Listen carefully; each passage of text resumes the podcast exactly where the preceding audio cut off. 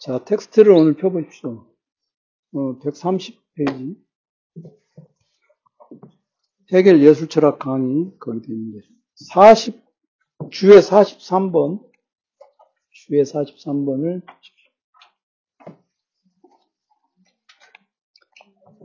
해결은 아름다움을 다음과 같이 규정한다.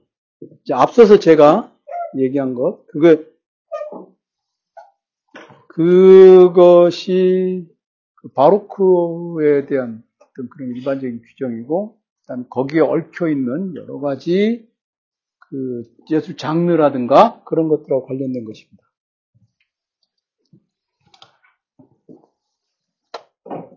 미일반, 보편적 미의 특수와 이 특수화는 미가 예술미로 특수하기 때문에 생겨나거니와 예술미는 다시 말해서 비로소 본래적인 미이며 보편적으로 이념상 일반이다. 여기 나와 있는 것, 그거는 그냥 일단 지나가고 미일반은 이념으로서만 존재하는 추상적인 것이며 그러니까 이건 이제 이념이라고 하는 건 아름다움에 대한 막연한 어떤 그 감각이 있다는 거예요. 사람들이 이념으로서.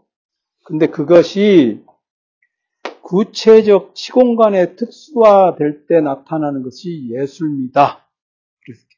거기 쿤스트 쉐네라고 있는데 그 예술미라고 하는 것, 그거는 뭐냐? 간단히 말하면 우리가 아름 해결은요 아름다움이라고 하는 것이 무엇이라고 규정할 수는 없지만 대체로 사람들은 아름다움이라고 하는 것이 무엇인지에 대해서 대체로 합의는 한다 이 말이에요.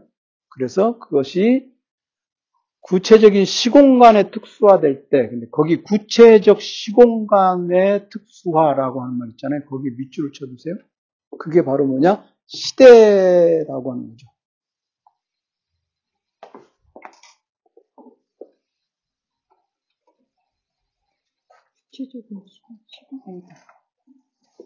시대라고 하는 것이죠, 그게. 아까 제가 얘기했잖아요. 시대. 그리고 그것은 이제, 그러니까 이게 예술 미만이 본래적인 의미에서 아름다움이라 할 수 있는 인간의 정신이 산출한 것, 구체적인 형태를 얻어서 미적인 것을 규정된 것이며, 이는 이념적인 것의 구체화. 이렇게 돼 있어요. 예술미는 무엇이냐? 예술미는 무엇이냐? 그냥 해결은 여기서 해결이 여기서 말할 때 예술미는요 영원한 아름다움 그런 것이 아니라 아까 제가 얘기한 것처럼 바로크적인 아름다움 그걸 얘기, 이해하면 돼요. 인간이 아름다운 것이라고 한 것. 그 다음에 그 다음에 인간은 공동체에서 생활하며 그런 까닭에 인간의 정신이 산출한 예술 작품은 역사적 공동체적 행위의 산물이다. 이렇게 돼 있죠? 그렇게 된다. 그러면 지금까지 가령 우리가 예술 작품이다. 그럼 대체로 이렇게 이해를 했잖아요. 천재의 작품이다. 그런 얘기 했잖아요. 바사리의 규정에 따라서. 그것이 해결하면 완전히 깨지는 거예요. 천재라고 하는 것은 시대가 나놓는 것이다. 즉, 예술 작품이라고 하는 것은, 예술 작품이라고 하는 것은 뭐냐? 그 어떤 예술가가 있는데, 그 예술가가 살아간 시대가 있고, 그 다음에 그 예술가가 그 시대에 활용할 수 있는 재료가 있고, 그렇죠? 그 다음에 그 예술가가 그 시대로부터 얻어낼 수 있는, 얻어낼 수 있는 하나의 시대의 정신이 있죠. 그런 것들을 구체화해서 내놓으면 그게 바로 예술 작품이다. 그런 얘기죠. 다시 말해서 예술 작품이라고 하는 것은, 예술 작품이라고 하는 것은 역사적, 공동체적 행위의 산물이다. 그렇게 이야기할 수 있죠. 그런데 재밌는 거는, 재밌는 거는 뭐냐면, 지금, 지금 제가 얘기했잖아요. 예술이라고 하는 것은 뭐냐? 예술하면 이제 예술가가 있어요. 그럼 이 예술가가 그 시대에서 구할 수 있는 재료로서, 그렇죠? 그 다음에 그 시대에서 그가 얻을 수 있는 이념으로서, 그렇죠? 또 이제 그 시대의 기술이 있겠죠. 창작 기술. 이렇게 해서 총합으로 내서 이제 예술 작품이 되었습니다. 예술 작품을 창작했어.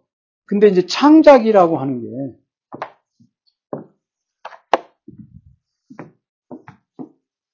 요거 있잖아요, 요거. 요, 요 화살표.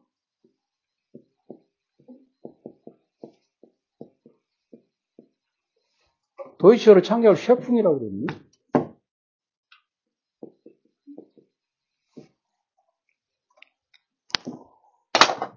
creation.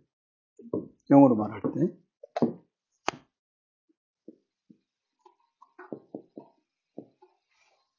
특히나 신경 써서 하면 이제 앞에서 ER 붙여 Erschöpfung이라고 하기도 하는데, 이 Schöpfung이라는 단어가, 어, 우물에서 물을 길어 올린다라는 뜻이 있어요. schöpfen 그러면. 우물에서 물을 길어 올린다. 그러면 이 예술가가, 예술 작품이라는 건 재료와 인형과 기술을 해서 예술 작품을 길어 올린다는, 그러니까 소재가 그거죠. 근데 물을 길어 올렸는데 우리가 마실 수 있는 것이 되죠. 다시 말해서, 이 과정에서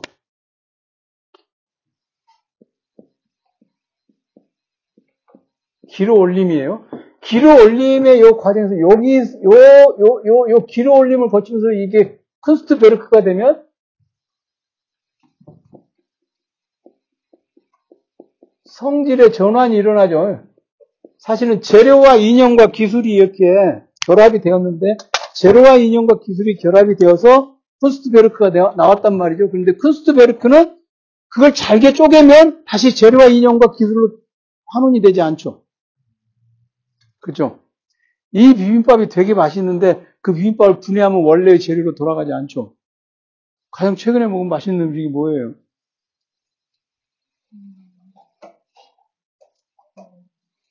저는 음식에 욕구가 없어서 어, 그러세요. 그럼 굶으세요? 배만치 배만치. 가장 최근에 감동적이었던 어떤 Kunstwerk가 뭐 있어요? 예술 작품이요.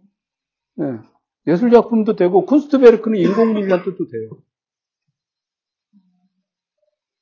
지금 해결쯤 오면요, 꼭 예술 작품이라고 얘기하지 않아도 돼요. 인공물이라고 얘기해도 됩니다. 제가 이제 저 맞은편 스타벅스에서 이렇게 보면 글로벌 평생학생에 보면 실제 좀, 좀 흉측하거든요. 전혀 이제 그냥 인공물이구나 라고 생각하지 뭐 예술 예술 작품이라고 생각하지 않습니다. 뭐 뭐 있었어요? 가장 최근에 감동 깊었던 쿠스트베르크 떠오르는 게 없습니다. 떠오르는 게 없어요? 뭐 있었어요?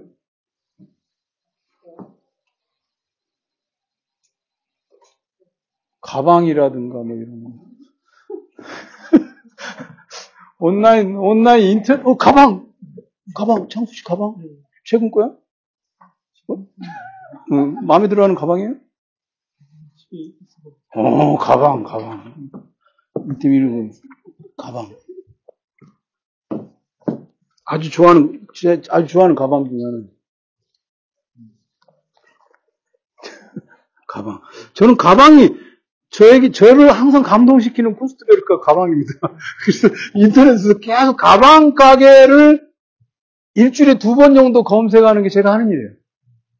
그래서 항상 조심해야 돼. 충동, 가방 계속, 그러니까 가방을 한 10개 정도를 계속 이렇게, 이렇게 후보군을 이렇게 놓고 계속, 그래, 그러니까 사지 않도록 조심해야 돼. 값이 싸지 않기 때문에. 그래서 길 가면서도 저런 가방을 들고 다니니 참 흉악한 인물이로다. 뭐 이런 생각 있잖아요. 가방을 가지고 인간을 평가하는 그런 못된 짓을 계속 한다 이 말이죠. 네. 최근에 가방을 하나 샀습니다. 아, 이게 이제 관세까지 해가지고, 뭐 이렇게. 그러니까, 이게, 수원시 글로벌 평생학습관에서 올해, 이번 가을에 강의하는 거는, 이거는 예상이 없던 일이거든요. 박수님. 예, 그러니까 나의 올해 올해 초에 말하자면 예산 계획이 없던 거라. 인컴 계획이. 이제 딱 통장에 강사료가 들어오면 이거는 그냥 눈먼 돈이 돼버리죠. 올 연초에 없던 거라서. 그러니까 이 눈먼 돈이 처치곤란이야. 그러니까 이게 가방으로 흘러가. 네? 관세로 막. 보여줄 수 없습니다, 여러분들에게. 여러분들에게 다 보여주지 못한 가방이 많습니다. 미안합니다. 근데 왜 가방 얘기가 왜 나왔지? 음. 자, 그러니까 그 가방을 이렇게 이제 사서 그 가방이 이제 배송되어서 이렇게 왔단 말이에요. 그러면 이제 무슨 생각하냐면, 아, 이 가방이 하나의 쿤스트베르크잖아요. 그것이 이제 가방의 재료, 가죽과 가방을 만든 장인의 정신과 그 장인의 기술로 환원되지 않는 하나의 나에게 이제 일회적 기쁨을 주는 그것으로 오잖아요. 성질이 전환이 일어나거든요. 그렇죠? 환원되지는 않습니다. 기로 올린 것이 환원되지 않습니다. 그러니까 이것은 어, 아주 당연하게도 역사 쿤스트베르크가 역사적인 산물인데 역사의 소재로 환원되지 않는 불가역적인 것이죠. 그죠? 우리는 이렇게니까. 불가역적 산물이 되는 불가역적 작품이라고 말할 수 있습니다.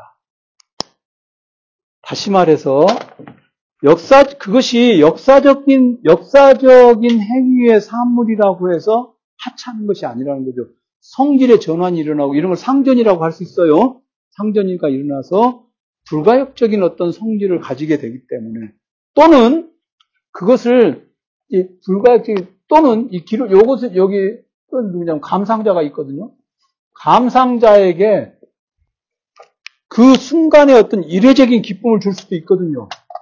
이례적인 기쁨을 줄 수도 있거든요. 그렇기 때문에 쉽사리 역사적인 걸로 환원시킬 수 없는 그 무엇이고 할 수 있습니다. 다시 말해서 어, 예술 작품은 역사적 공동체적 행위의 산물이다 라고는 하는데 그게 역사적 공동체적 행위의 산물이기는 해도 그게 어떤 역사적인 순간으로 환원되지 않는 불가역적인 것이고 그것 자체로 상, 상 어, 성질의 전환, 상전이가 일어나서 우리에게 감동을 준다는 것이죠. 그러니까 역사적 예술론이라고 해서 예술 작품에 대해서 하찮게 여기는 것이 아니라는 것을 알 수 있습니다. 아주 감동스러운 어떤 그런 그 가방을 보았을 때의 느낌이라고 할까. 죄송합니다. 여러분들은 전혀 아, 공감하지 못하는 가방 타령을 해서. 그리고 심지어 심지어 그 안에서 그 하나의 또 다른 의미를 획득하게 되기도 하죠. 그렇죠? 또 다른 의미를 획득하게 됩니다. 제가 예를, 예를 들면 이제 이 가방 얘기가 봐요. 그냥 이게 뭐 어떤 사람은, 어떤 사람은 이렇게 얘기하죠. 뭐 그냥 그 가죽 아니야. 가죽, 가죽 쪼가리를 갖다 이렇게 뭐 스티치 좀 해가지고 붙여놓은 거 아니겠나. 이렇게 얘기할 수도 있잖아요. 근데 이 가방을 사던 순간은 잊을 수 없을 수도 있잖아요. 그죠? 재훈 씨는 그런 순간이 있어? 가방을 사던 순간. 없어? 어? 응, 없어. 안 해도 돼. 뭐, 강요하는 거 아니에요, 우리가, 우리가. 가방을 사던 순간에 그 고통에 동참해달라는 거 아니고. 저는 이 가방을 사던 순간을 알거든. 그러니까 이 가방을, 그러니까 이게 이제, 이 가방을 딱 들고, 오늘처럼 이제, 이게, 가지고 나올 게 적을 때는 이 가방을 들고 나온단 말이에요. 근데 이 가방을 딱 이렇게 들고 나와야겠다라고 하면, 이 가방을 사던 순간이 생각난단 말이에요. 이 가방을 사던 순간이. 굉장히 좋았었어. 각별하지 않은 가방이 어디 있겠는가? 아, 미치겠네. 오늘 저녁에 가방 써치다. 어? 죄송합니다. 여기.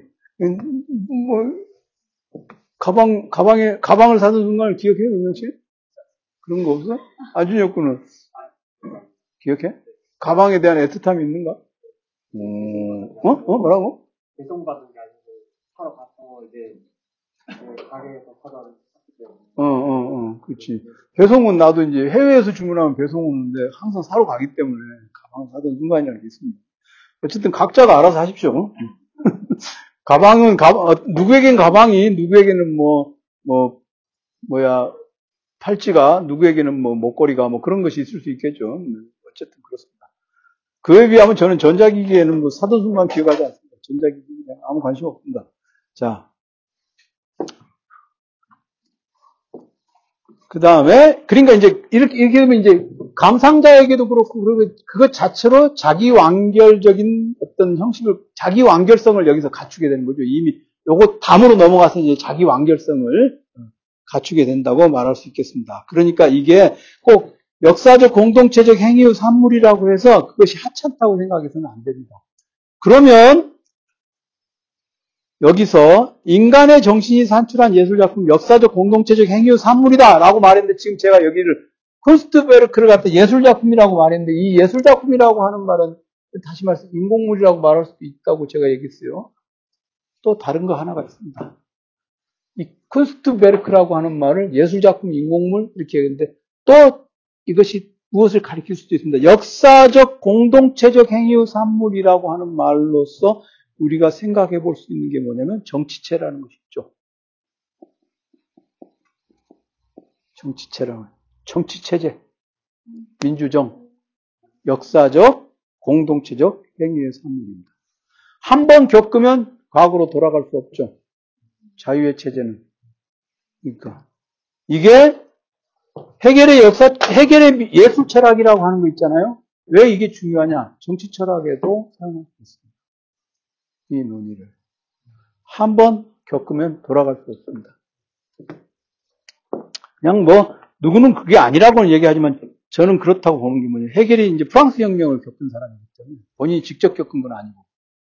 그렇다 해도 그 당시에 도이치에서 좀 제정신인 사람들은 덕칠한테서 프로이센에서 프랑스 혁명의 자유 정신에 대해서 굉장히 깊이 생각을 했거든요. 그리고 이제 그 프로이센의 낭만주의자들 그런 사람들, 괴테나 이런 사람들 있잖아요. 괴테하고 동시대인이에요. 그러니까 프랑스 혁명의 자유 정신 이런 것에 대해서 많이 생각을 했죠.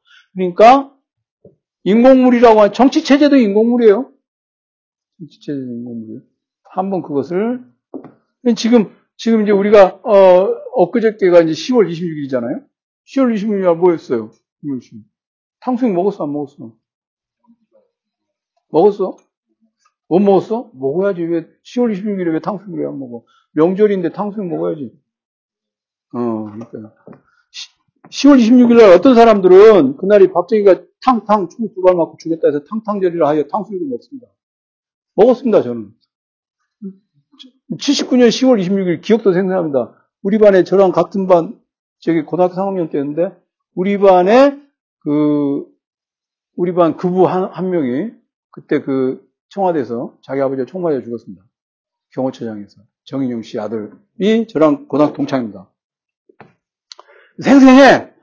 생생해. 그래가지고 이제, 어, 그러니까 또 어떤 사람들은 그날을 저, 저기 막 엄청 길이죠. 박정희에 대해서 엄청 길이죠. 자, 역사적, 역사적 공동체적 행위예요. 다 그것들이. 그날 누구는 탕수육을 먹고, 누구는 추도식을 하고, 그게 다 공동체적 행위입니다. 그런 것들이 뭐예요? 이미 40년 전에 일어난 일이잖아요? 40년 전에 일어났을 때, 어, 이, 이것들이 정치체가 인공물이죠. 그런 것들이 의미를 얘기할 수 있습니다. 그러니까 이제 예술 철학이라고 하는 것이 콰트로첸토 시기의 예술 철학 개념이라고 하는 것을 벗어나서 바로크 시대로 넘어가잖아요. 역사적 예술 철학으로 이렇게 넘어가지 않습니까? 그럼 이 얘기가 다 공동체의 행위를 설명하는 그런 이론으로 전환되는 거죠. 이게 역사 철학도 그렇고 예술 철학도 그렇고 굉장히 중요합니다. 이제 우리가 다음 주부터 배우게 되는 이제 그, 뭐, 인공물의 의미 이런 거 있죠. 현상 의미, 파노프스키 이런 사람들 있잖아요. 그런 게 이제 현대 기호학에서 나오는 얘기인데, 기호학이라고 하는 것이 다, 우리나라에서는 기호학 같은 거 이런 걸 얘기할 때 그것이 가지고 있는 정치적 의미들을 다 빼고 얘기하거든요. 근데 원래는, 앙리 4세, 루벤스 이런 사람들이 다 그게 당시에 정치적인 행위들로서 이루어진 거죠. 그 사람들이 가톨릭을 선택하느냐, 프로테스탄트를 선택하느냐, 이게 정치적 행위거든요. 그런 것들이 정치적 행위였기 때문에 그것들이 프랑스 혁명 이전부터 다 정치 사상으로서 이제 개입이 됩니다. 그러니까 모든 기호학이나 이런 것들이 정치적 의미를 갖게 되죠. 정치적 의미를 갖게 됩니다. 근데 이제 해결은 그것에 대해서 지나치게 많은 의미를 부여하고 있지는 않지만 오늘날에는 그래서 순정한 의미에서의 예술 철학이라고 하는 거 그런 것들이 사실 성립하지 않습니다. 그리고 예술이라고 하는 것이 지나치게 어, 지나치게 이렇게 어, 인공물과 정치체 이런 것하고 연결되면 예술이라고 하는 것이 도대체 어디에 서 있어야 되는가에 대해서 사실 문제가 될 수 있죠. 순수한 의미에서 예술이라고 하는 것이 이제 없어지고 있다는 우려도 있을 수 있습니다. 그러니까 사실은 역사적 예술론이라고 하는 것은 예술 작품을 이해하는데 굉장히 중요한 그 상황이라든가 시대라든가 이런 맥락을 읽는데 굉장히 도움이 되긴 하는데 사실은 예술 작품을 그냥 시대의 사물로 던져버리면 예술 작품이라고 하는 것이 가지고 있는 고유한 특징들을 잃어버릴 위험도 있죠. 그렇죠? 그러니까 이제 저도 뭐 그렇게 그래서 이제 우리는 어쩔 수 없이 가방에 이제 집착하게 되는 그런 상황이 되지 않나 생각이 됩니다. 자, 그 다음에 그 다음 문장 해겔이 예술미를 이렇게 규정하는 것은 예술 작품을 전적으로 주관적인 월 역사적, 탈 역사적, 천재의 산물로 규정하는 것에서 벗어나 그것을 역사적 맥락에 정의하기 위함이다. 정의한다는 건 자리 잡는다. 그 말입니다. 이게 이제 말하자면 그 옆에다 써놓으세요. 시대적 정신으로, 시대 정신의 산물로서의 예술작품. 써주세요, 옆에다. 어디에 써야 될지 모르죠, 지금. 아, 이 양반 지금 계속 딴생각하고 있어. 지금 수학을 좋아하니까 큰일이네. 시대정신, 역사적 맥락에 정의한다. 네, 시대정신의 산물로서의 예술작품. 적어 주십시오. 밑에서 세 번째 줄 봅니다. 근데 해겔은 자신의 체계에서는 예술을 종교 및 철학과 더불어 절대적 정신의 현현태로 규정함으로써 함으로 체계에서 보면 예술은 영원한 진리의 한 계기에 지나지 않나 체계에서 벗어난다면 예술은 역사적 사물이 된다. 거기서 체계에서 보면 예술은 영원한 진리의 한 계기에 지나지 않으나 거기 있죠. 그러니까 이제 해겔 해겔은 예술 작품을 두 가지 측면에서 동시에 보죠. 영원한 진리의 한 조각으로 예술 작품을 보거나 아까 제가 설명한 것처럼 그러니까 영원한 진리 그, 그 거기 있죠. 그걸 갖다가 어, 세계 정신이라고 이해할 수도 있습니다. 세계 정신.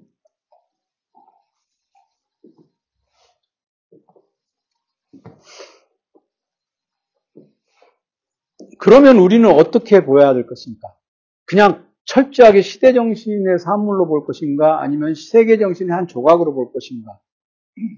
이쪽을 선택하면은 저쪽이 버려져야 되고 저쪽을 선택하면 이쪽을 버려져야 되겠죠. 이율배반입니다. 사실은 우리의 생각 속에서는 우리의 생각 속에서는 시대 정신의 산물로 보야 되느냐 아니면 어, 영원한 진리의 한 조각으로 보아야 할 것인가? 최영명 씨, 아내와 음영 씨의 사랑은 영원한 것이라고 생각해? 대답을 거부하겠습니다. 그래야지 그럴 때는 무슨 소리야? 그런 거 대답하다가 큰일 나요. 아, 이것도 또 내가 가르쳐 준 대답을 하면 안 되지 그렇다고 해서 그건 내가 아는 자니까 이미 알려준 거지 뭐. 어떡할 거예요? 아니, 영, 영원하지 않을 거. 그러면 이렇게 생각해봐. 어, 성당에서 결혼하는 사람도 있어. 그럼 신의 영원한, 신의, 신의 영원함이 너, 여러분들의 사랑을 굳게 해줄 것입니다. 라고 하면서 결혼을 하거든. 선배성들 할 때. 그, 거짓말 같아, 참말인 것 같아. 참말이기를 원해서 말을 하는. 그럼 영원한 사랑이 좋은 것 같아요? 좋을 것 같은데, 이룰 수 없는, 이데아가. 음. 어쩔 수 없다. 어, 이렇게. 그거는 인간이 예? 그러니까 이게 이게 이게 왜 왜 이게 문제가 되냐면 해겔 이전에 해겔 이전에 계몽주의 시대잖아요. 계몽주의 시대는 그런 걸 안 물어요. 칸트도 그렇고 그냥 그런 것을 우리가 바랄 수는 있는데 현실화 시킬 수는 없다는 게 칸트의 비판 철학이에요. 네? 그 칸트 철학을 비판 철학이라고 그러잖아요. 크리틱. 비판 철학이잖아요. 근데 이 비판이라고 하는 말이 뭐냐? 인간이 바랄 수 있는 것의 한계, 인간이 알 수 있는 것의 한계, 인간이 행할 수 있는 것의 한계가 어디인지를 뚜렷하게 하는 것. 그게 칸트 철학의 목적이에요. 알 수, 우리 인간이 알 수 있는 건 경험에 의해서 데이터가 우리에게 주어진 것을 넘어서는 알 수 없어요. 그게 알의 한계.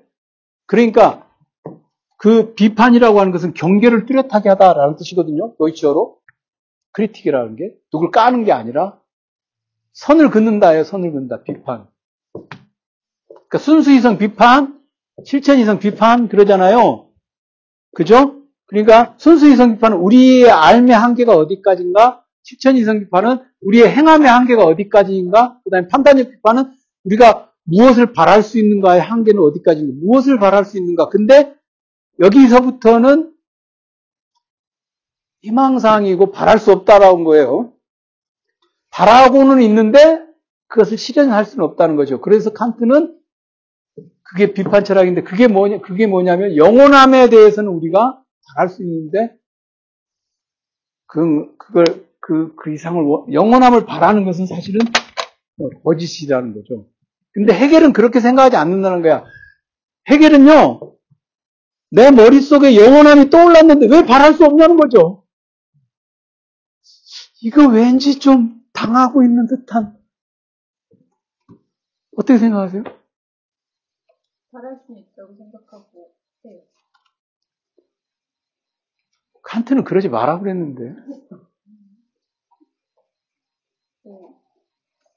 그럴 수 없다고 해도 바랄 수는 있지 않나요? 그래서 관계를 조금 더 연장시킬 수는 있지 않을까 싶습니다. 그렇죠. 그러니까 허브람 씨는 해겔리안이에요.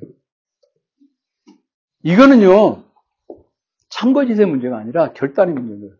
결단이라고 하니까 좀 어마어마한 것 같은데, 그냥 어떤 입장에 서느냐의 문제예요.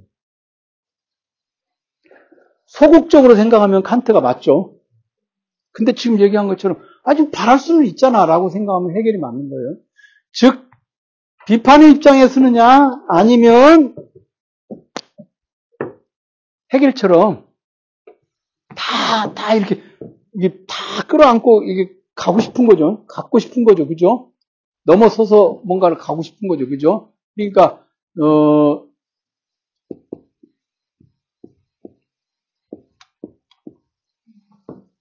도이처로 위보가, 위보가 영어로 말하면 비욘드고, 괜히 고해요. 그러니까 넘어가고 싶은 거죠. 이보겐. 이걸 이제 우리말로 번역할 때 이행한다. 어디 어디로 이행한다 그러거든요. 이행한다. 해결이, 해결은 이행한다라는 입장을 쓰죠. 이런, 이런 입장을 서죠. 그러니까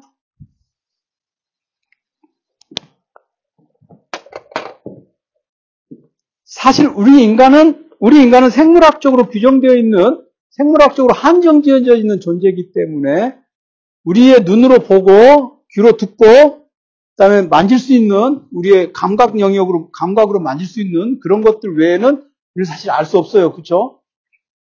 그런데 어 아까 여기서 얘기했던 것처럼 그런 것들로부터 뭔가 데이터를 우리에게 받아들였다 해도 우리의 머릿속에서 이상한 망상이건 아니건 간에 뭔가 생겨나서 그것이 우리의 이념 속에서 성질의 전환을 일으키고 그렇게 해서 전혀 우리의 재료와 인형과 기술을 통해서 전혀 다른 종류의 어떤 쿠스트베르크를 우리가 만들어내잖아요.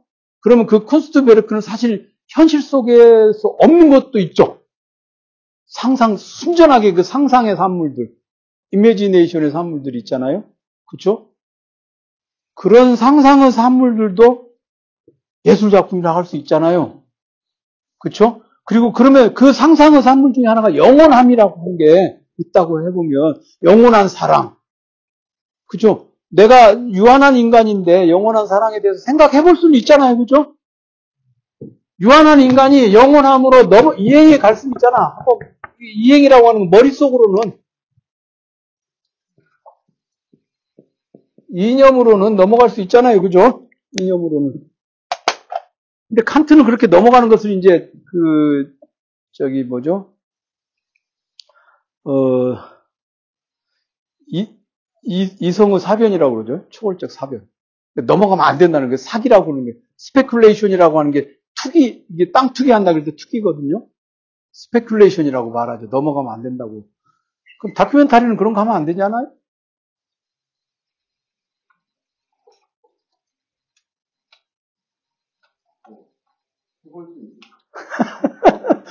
그러니까 뭐 걸어서 세계 속으로를 걸어서 우주 속으로를 만들 수는 없잖아요.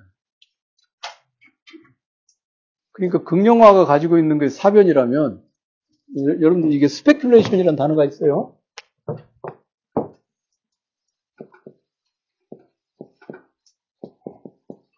Deutsch로 영어로 여기 K 자리에 C만 넣으면 영어고 Deutsch로 Spekulation인데 Spekulation 이게 사변이에요 사변 사변 이게 이게 막그 고도의 그 정교한 논변 그걸 가리키는 말도 되지만 투기 저기 사기친다 그럴 때 있죠 그 투, 투기 땅 투기 뭐 이럴 때 그때 한자로 쓰면 이건데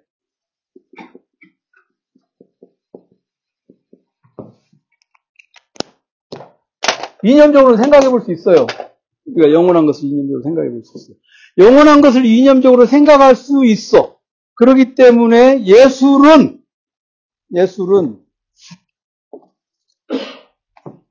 133페이지 펴보세요. 밑에서 넷째 줄. 순수한 사상, 초감각적 세계와 직접적인 것, 그것에 가서 닿을 수 있어. 영원한 것, 초감각적인 것에 예술은. 그러면서 동시에 예술은 눈으로 보고 귀로 듣고 손으로 만질 수 있는 감각적인 것하고도 관련되어 있죠. 그렇죠? 지금 아주 감각적인 것하고 전혀 감각적이지 않은 것 두 군데 다 관여되어 있어. 예술은요.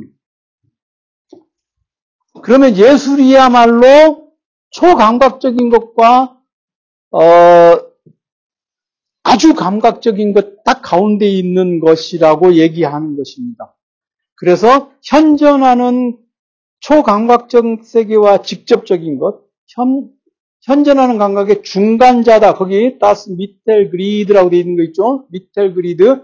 그 중간자, 그 중간자라고 하는 것이 예술의 또 다른 해결이 규정한 또 다른 개념입니다.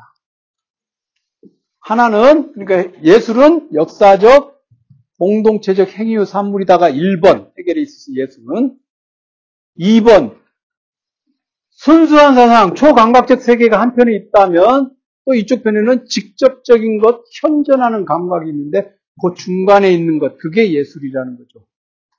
그러니까 의명 씨가 아까 내가 물어본 질문이 뭔지 알겠죠? 인간은 어? 끊임없이 고민한단 말이야. 그죠? 영원한 사랑과 우리는 그냥 고민하지 맙시다. 뭐 살면 얼마나 한다고, 그지? 살면 얼마나 한다. 그러니까 저도, 저는, 저는 그렇습니다. 제가 이제, 제, 지금 현재 저에게 가장 심각한 고민은 뭐냐면 팔꿈치입니다. 앉아서, 이렇게, 이렇게 짚고, 이렇게 만일필로 이렇게 쓰잖아요. 제가, 제가 하루에 A4용지 한 3매 정도 지금 꼭 쓰거든요. 그러니까 이제 아침에 일어나면 이 팔꿈치가, 이 양쪽 팔꿈치가 굉장히 아파요. 이게. 쓰니까. 만일필 쓰니까. 왜요? 대구 팔꿈치야, 내 팔꿈치야. 죽더라도 내가 죽어. 걱정하지 마세요. 굉장히 아파. 이게 이제, 이게 생각해보니까 이게 어디 정형외과를 가야 되나? 뭐 그런 생각이 들었다가, 아, 생각해보니까 이게 근육이 부족한 것 같아요. 그래가지고 이제 하루에 막 팔굽혀펴기를 막 50개, 100개씩 막 하고 있어요. 근데 좀 덜 아파. 그래요? 그래? 팔굽혀펴기야? 네, 근육 만들어서. 근육을. 어. 이 문제는 팔꿈치야. 그래, 이제 이렇게 생각하는 거지. 내가 머릿속으로는 이런 영원한 이념들, 막 이런 거 생각한단 말이죠. 그죠? 이건 초감각적인 것이잖아요. 근데 이것을 생각하려면 지극히 사소한 이 피지컬이 안 받쳐주면 이제 못하는 거예요. 그러니까 인간은 이 피지컬에 근거해서 초감각적인 걸 생각하니까 인간은 어떤 존재자? 중간에 있는 거죠. 피지컬에 발을 딛고서 초감각적인 것을 생각하는 중간자적인 것이죠. 그렇죠? 예술, 종교는, 종교는 순전히 초감각적인 것, 초월적인 것, 신적인 것만 생각하고, 그보다 넘어가 있는 건 철학이 생각을 하죠. 근데 예술은 어쨌거나 여기 있는 애들 재료 이념 이념이 모르는데 적어도 재료는 감각적인 것이고 이런 것들을 갖다가 이념과 뭐 기술이라는 것도 그러고 뭐 이런 것들이 결합이 돼서 어, 쿤스트 베르크를 만들어내니까 예술이라고 하는 것은 여기 나온 것처럼 이제 해결에 있어서 예술 개념은 두 번째 중간자이다. 그리고 이것은 어떻게 보면은 어떻게 보면 인간에 대한 규정하고도 서로 다 있는 것이죠. 인간은 어떤 존재냐? 중간자죠. 인간은 중간자다. 그렇게만 그거, 그거까지는 좀 생각을 해주시면 좋겠습니다. 그것까지만 좀 생각해 주시면 좋겠습니다.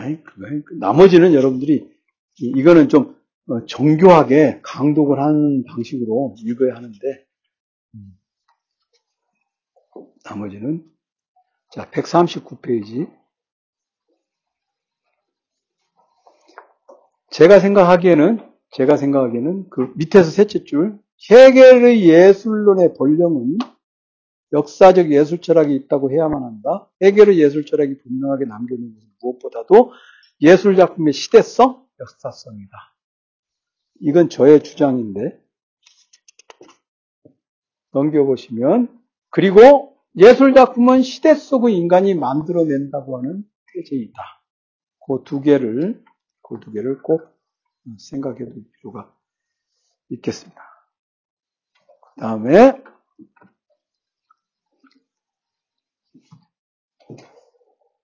(141페이지에) 음, 밑에서 한 일곱 번째 줄 보면요. 카시르의 상징 형식의 철학과 파노프스키의 예술론에 예술론 이렇게 있죠.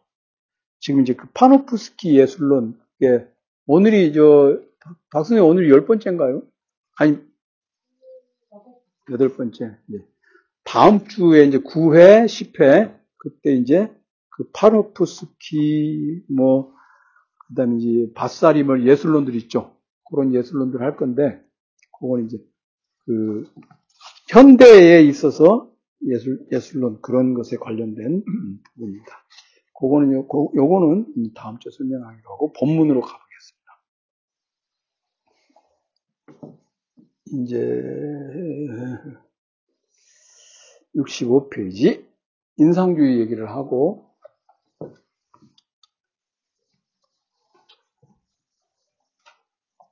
참 저거는 저거는 확정됐죠 29일 날. 음, 11월 29일. 지금 경기 남부 지역 총동원령을 내려가지고 그날 제가 했던 경기 남부 지역에 있는 사람들도 뭔 일인지 알죠? 11월 29일 1인당 어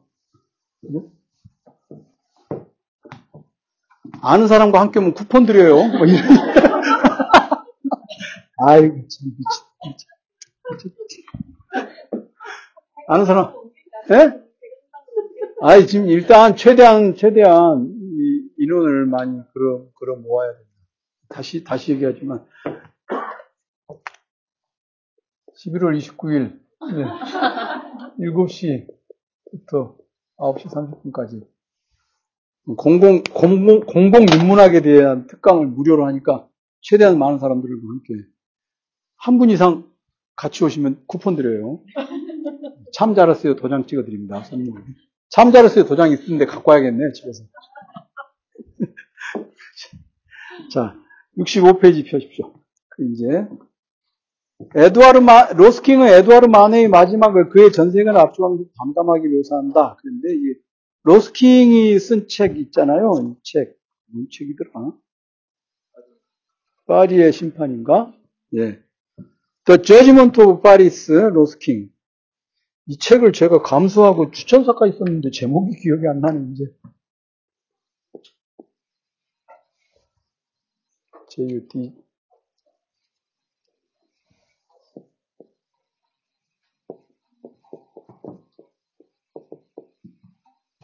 The Judgment of Paris, 파리의 심판. 요 로스킹의 이 책은요, 제목이 두 가지 이중적 의미가 있습니다. 파리스가 누구예요? 그리스 신화에 나오죠. 파리스가 아프로디테하고 헤라 여신이죠. 아프로디테하고 헤라 여신이 이 파리스한테 와서 누가 더 이쁘냐 이렇게 말했을 때 어, 파리스가 싸가지 없게 굴어가지고 그때부터 뭐 아주 복잡 복잡 다단한 사건이 벌어지. 그 그거 의미하기도 합니다. 그 파리스 스펠링 같은 거예요. 이제 누구의 편을 들어주었는가 그 의미도 있기도 하고, 그다음에 도시 프랑스의 이제 수도인 도시 파리가 누구를 어떻게 했는가 그 얘기도 이기도 합니다. 거기 보겠습니다. 폴리 베르제르의 술집을 전시했지만 음, 언제나처럼 당황해하는 대중의 반응에 실망했다. 그다음에 어, 풀바디의 점심 식사 그 얘기했습니다. 근데 거기에 그 인상파 인상파에 대해서 얘기가 되어 있죠. 66페이지 에 보면 19세기는 공업화의 진정과 자본주의의 전문적 승리에 발맞춘 경제적 합리주의. 지금 여기 66페이지에서 67페이지에 걸쳐 있는 얘기는 사실 그 파리의 심판 뒤에 제가 쓴 추천사의 내용이에요. 추천사를 막판에 가져다가 제가 왜 이런 추천사를 썼는지 지금, 지금 생각하니까 좀 황당하긴 합니다. 그때 약간 그 제가 좀, 그 뭐라, 예술빨이 좀 받았나, 그런 생각이 들기도 합니다. 네.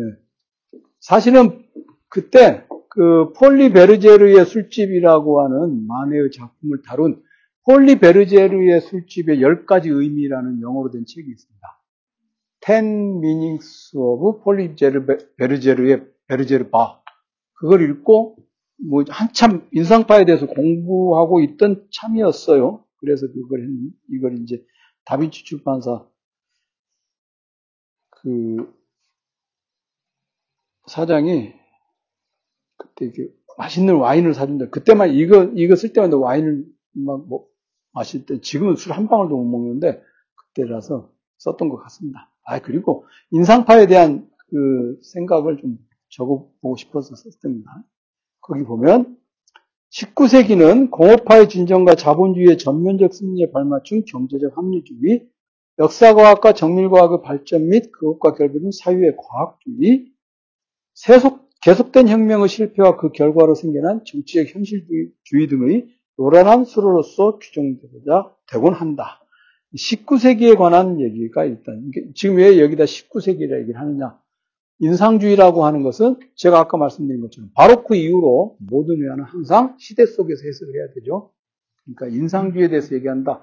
그럴 때도 야 그림이 말이야 뭐 그 색깔이 와 장난 아니네 이런 얘기 하는 것도 좋지만 반드시 인상주의에 대해서 진지하게 대화를 하고 싶은 사람이면 요 세 가지 정도의 19세기에 대한 세 가지 규정 정도를 꼭 어, 염두에 두고 있어야 된다 그런 얘기입니다. 지금 우리가 살고 있는 시대는 어떤 시, 우리 우리가 우리가 살고 있는 시대에서 뭐 시대 속에서 뭔가를 얘기한다. 그럼 우리가 살고 있는 시대에 대한 어떤 그런 시대에 대한 규정이 먼저 있어야 되겠죠. 그렇죠? 시대에 대한 규정이 있고 그다음에 그것으로부터 뭐 교육이 어떻네. 뭐 회화가 어떻네. 뭐 이런 얘기를 해야 되잖아요. 그래야 그것이 진지한 논의가 되겠죠. 그냥 혼자만 계속 뭐, 뭐가 마음에 안 들어, 뭐가 마음에 들어 이런 얘기하면 그런 애들은 일배죠. 철없는 애들. 그러나 19세기 후반의 파리는 사라짐과 새로운 사, 새로움 사이에서 혼란스러울 뿐이었다. 1850년을 경계선으로 삼아 날선 대조들이 보이랍니다. 1850년 중요합니다. 이 연대를 기억해 두세요. 19세기 중반, 1848년, 1850년, 1848년이라고 하는 연대를 기억해 두셔야 돼요. 1848년하고 네, 알고 있는 연대, 뭐, 일어난 일 있습니까? 알고 있는 일? 조선 후기. 조선 후기. 네, 정조가 죽은 지 48년 지난 후. 정조가 1800년에 죽었습니다. 기억이 나는 네? 기억이 나는 기억이 나는? 어, 굉장한 걸 많이 하시네요. 1848년에 어, 마르크스하고 앵겔스의 공산당 선언이 발표된 해가 1848년입니다. 그냥 표준 연도로 기억을 해 두셔야 돼요. 그리고 그 책 아직도 팔죠. 모든 저기 저 모든 기수도 파리. 응.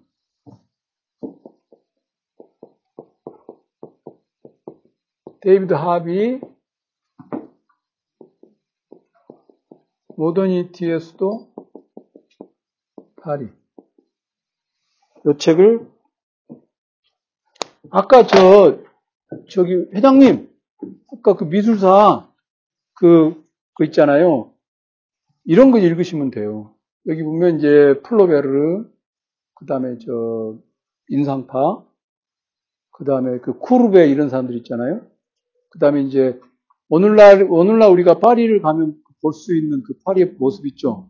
그게 이제 바로 이 1800년대 중반에 만들어진 어, 외젠 외젠 오스망 오스망의 말하자면 수도 재건축 계획에 따른 거거든요. 그것이 어떻게 이루어졌는가 이게 이런 이런 책을 보시면 돼요. 모더니티 수도 파리 이거는 그렇게 어렵지 않습니다.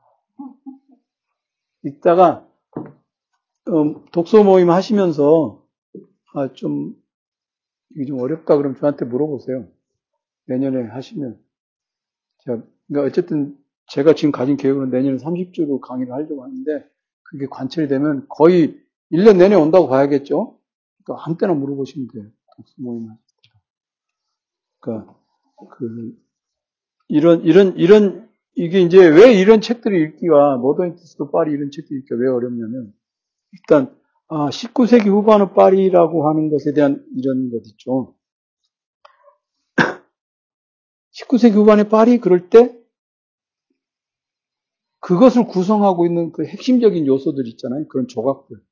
그런 조각들에 우리가, 우리가 어느 정도는 알고 있어. 근데 그게 연결을 시키고 있지 못했을 뿐이야. 플로베르도 읽은 적이 있고, 그 다음에 저기 누구죠? 저 고리오 영감? 발자크. 발자크도 읽은 적이 있고, 그죠? 플로베르도 읽은 적이 있고, 그 다음에 인상파 화가들도 알아. 그게 다 19세기 중반의 파리에서 나온 얘기예요. 근데 그게 이제 전체로서 이렇게 쭉 아우러져서 이해를 못하고 있을 뿐이에요. 그러니까 그런, 그런 것들은 뭐냐면 개념들로서 이렇게 엮어줘야 되거든요. 그게. 그 다음에 이제 저 에밀 졸라도 그 다음, 그 다음에 나온 얘기니까. 그런 것들을 쭉 엮어줘야 되는데, 그게 이제 이를테면, 어, 넓은 의미에서 문화사, 문화사라고 하는 장르, 그 영역, 학문 영역 속에서 배우면 된단 말이죠. 그러니까 일단 읽기 시작하셔야 돼요. 고리영감 같은 거, 그 다음에 그 부바루와 백기세 이런 거 있잖아요. 그런 거 다 읽어본 적 있잖아요. 안 읽어봤어요? 아, 왜 안 읽은 책만 얘기하냐 이런 표정이신데 읽은 책을 하세요 그냥 제가 말하면 어 끄떡끄떡 하면서 어, 그래. 너하고 나하고 비슷한 것 같아 수준이 뭐 이런 이런 표정을 지으시면 돼요. 네. 그러니까 그런 거 저는 한 번 읽고 말아 말아서 뭐 계속 읽고 문학평론가가 아니기 때문에 그냥 한 번 이 모더니티에서도 파리에 나오는 나오는 소설은 하나씩은 다 읽었어 일단 네 일단 다 읽었어. 근데 이런 거 이런 것들을 이런 것들과 함께 인상파 같은 것도 이해할 때도 이해를 해야 돼요. 회화는 회화로서만 이해할 수 있는 시대가 아니다 이 말이에요. 19세기 중반에 들어오면 이미 그것들을 총체적으로 이해해야 되는 그런 시대가 되었다는 것이죠. 그전에는 앵그루와 다비드 같은 고전주의자들과 들라크루와 같은 색채주의자가 있었지만, 그러니까 앵그루와 다비드, 그 다음에 들라크루와 그 후에는 쿠르베의 사실주의와 모네의 인상주의가 나왔다. 이, 이 사람들이 요 어, 앵그르, 다비드, 들라크루와 그 다음에 쿠르베, 모네, 플로베르, 보들레르 이런 사람들이 이게 쭉 나열되어 있잖아요. 이 사람들을 묶는 게 뭐냐? 1850년대 파리다 이거예요. 그리고 그 1850년대 파리라고 하는 것 안에서 이걸 쭉 알았을 때 인상주의 회화가 이해가 된다는 거죠. 그러면 이쯤 돼버리면 거의 모든 예술 작품이 시대적인 것으로 환원되죠. 그러니까 이제 19세기 이후가 되면요, 19세기 이후가 되면 학문이라고 하는 건 철학 따로, 미술사 따로, 뭐 역사 따로가 아니고 그냥 다 뭉뚱그려 있는 거예요. 따로, 따로 공부할 수 있는 영역은 수학밖에 없어요. 수학밖에 없어요. 심지어 물리학이나 화학도 시대의 분위기에 따라서 유행하는 영역이 달라집니다. 유행하는 영역이 달라집니다. 수학밖에 없어. 이때 그러니까 그러니까는 뭐예요? 저 노벨상에서 수학은 없잖아요. 노벨상에서 수학이 왜 없느냐? 수학은 영원한 학문이기 때문에 시대의 분위기를 타지 않기 때문에 노벨상은 딱 그 시대에 해당하는 업적들에게 상을 줘요. 시대에 해당하는 업적들에게 상을 줍니다. 노벨상은. 그쵸? 뭐로 상을 줘? 그냥 열심히 하면 되지. 네. 그 다음에, 그러나 이들에게는 확신이 없었다. 자신들이 진리를 파악했다는 확신이 없었던 것이다. 이게 굉장히 중요한. 이들에게는 확신이 없었다. 이게 바로 이제 19세기 중반의 회의주의죠. 19세기 중반의 회의주의입니다. 1890년대 중반의 회의주의입니다. 그래서 1900년이 딱 되면 1900년에 니체가 죽었나? 1900년이 딱 되잖아요. 그럼 이제 1900년 그럼 프리드리 니체가 죽었어요. 니체가 죽었다. 그 뭐냐면 이제 그때 바로 이제 실존 철학이라고 합니다. 네가 옳다고 여기는 바를 진리로 생각하고 그대로 밀고 나가면 진리다 라고 말하는 것이 되죠. 그래서 어, 19세기 중반, 1800년대 중반부터 1900년까지 그때까지 아주 혼돈의 시대거든요. 그러니까 이제 1900년이 딱 되면은 사람들이 뭐라고 그럴까요? 유, 그 인류의 역사 속에서 이 동아시아 세계가 됐건 유럽이 됐건 인류의 역사 속에서 한 번도 경험해보지 못한 시대가 되었습니다. 그 무엇도 믿고 따를 수 없는 우리가 믿고서 안심할 수 있는 것은 아무것도 남아있지 않은 그 시대가 되었던 거죠. 1900년이. 그래서 그것도 10년도 되지 않아서 제1차 세계대전이 일어나는 거예요. 그게 1900년이 되었을 때 이제 우리 이 동아시아에서는 1905년에 러일 전쟁 뭐 그러잖아요. 그런 것처럼 어, 전 지구적으로 그 무엇도 믿고 따라갈 따를 수 없는 그런 시대가 되었던 거죠.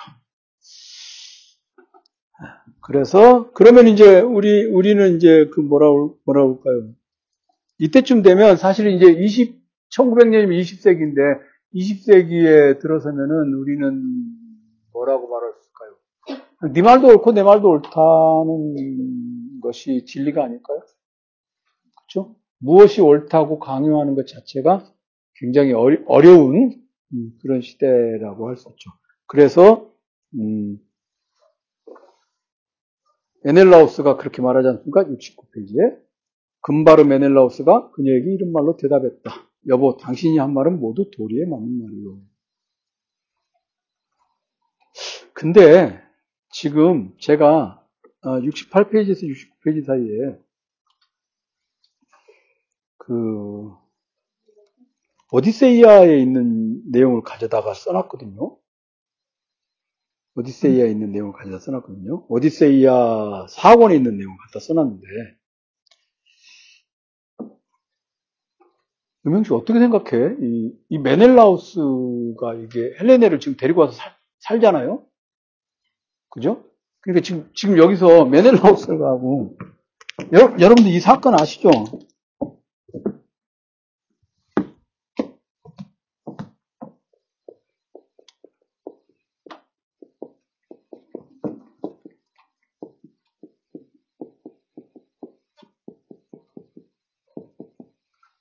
사건 아시죠? 그러니까, 메넬라우스하고 헬레나하고 이제 부부 관계인데, 파리스가, 파리스가 이제 상을 받았지 않습니까? 그죠? 상을 받아서 헬레네하고 파리스하고 함께 사이좋게 지내다가, 결국, 그, 메넬라우스가 트로이아에 가서 이제 얘를 작사를 내고, 헬레네를 이제 되찾아왔지 않습니까? 되찾아온 다음 얘기예요, 이게. 그래서 제가 지금 이제 파리 심판 다음에다 이 얘기를 넣는 거거든요. 상당히 그, 어, 우리가 이러는데 속 좋은 메넬라우스 이렇게 얘기할 수 있겠죠. 속 좋은 메넬라우스. 속이 깊은 걸까요? 음영 씨 속이 좋은 걸까요? 아니면 속이 없는 걸까요? 속이 없는 거다. 좀 더 살아봐. 창수 씨는 메넬라우스가 속이 없다. 재훈 씨, 재훈 씨는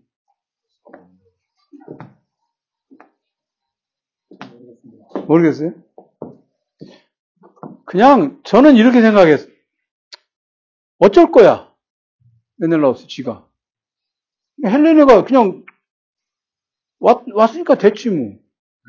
저는 그렇게 생각해요. 됐잖아. 뭐 등 긁어줄 사람이 있으니까 됐네. 뭐 이렇게. 어떻게 생각해? 참신은 어떻게 생각해? 저는 그냥 손이 좋은 것도 아니고 그냥 뭐랄까 마음이 편한 사람. 그러니까 이 장면에서 오디세이아 오디세이아 4권에서 요 장면에서 어 이제 각자 다 생각을 해봐야 돼. 헬레네 입장에서도 한번 생각을 해보고 안나 씨는 헬레네가 어떤 여자 같아요? 속이 참 좋은 여자 같아요? 아니면 참 뻔뻔한 여자 같아요? 아니면 어쩌겠어? 라고 생각하고 있는 여자 같아요? 아이, 곤란한데.